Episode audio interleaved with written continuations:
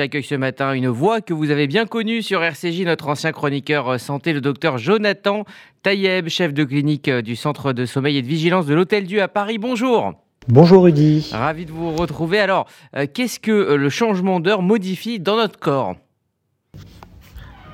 Alors il dit peut-être un, point positif à ce changement euh, d'heure, c'est déjà qu'on va rallonger nos journées. On va rallonger nos journées et donc on va être davantage exposé euh, à la lumière du jour.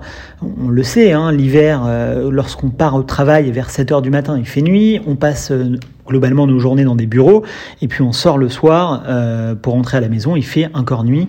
Constat, on ne s'est pas assez exposé à la lumière. Là, en revanche, eh bien, en avançant l'horloge, on sera beaucoup plus exposé à la lumière du jour. Et donc, on sait, c'est scientifiquement prouvé, que la lumière a une action antidépresseur en stimulant la sécrétion de la sérotonine.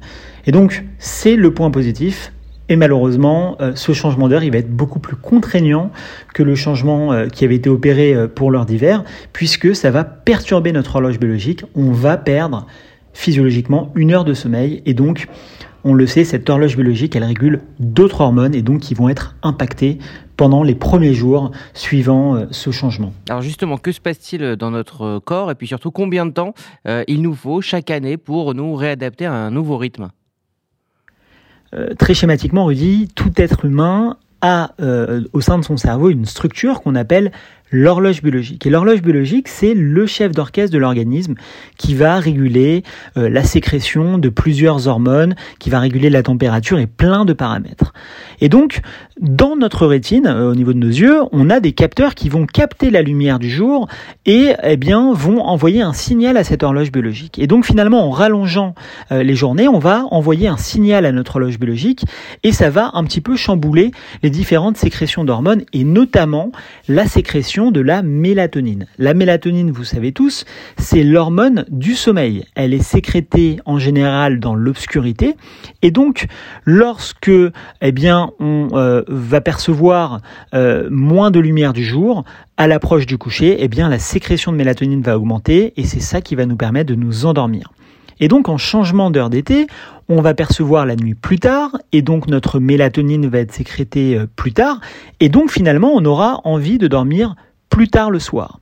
De plus, on va avoir beaucoup moins de facilité à nous lever le matin. Et donc, il faut, lors de ce changement euh, d'heure d'été, Rudy, eh bien, 3 à 4 jours pour encaisser totalement euh, un changement d'heure. Il faut savoir aussi que les personnes qui vont être du soir, hein, qui en général se couchent plutôt tard et se lèvent tard, euh, eh bien, ils vont être un peu plus embêtés, plus impactés par ce passage d'heure d'été et donc ils auront un peu plus de difficultés les premiers jours eh bien, à se lever le matin. Alors, pour terminer, euh, docteur euh, Tailleb, est-ce que vous avez euh, des conseils à donner à nos auditeurs pour bien négocier donc ce changement d'heure qui arrive ce week-end? Alors, premier conseil, Rudy, c'est de ne pas avancer son heure de coucher.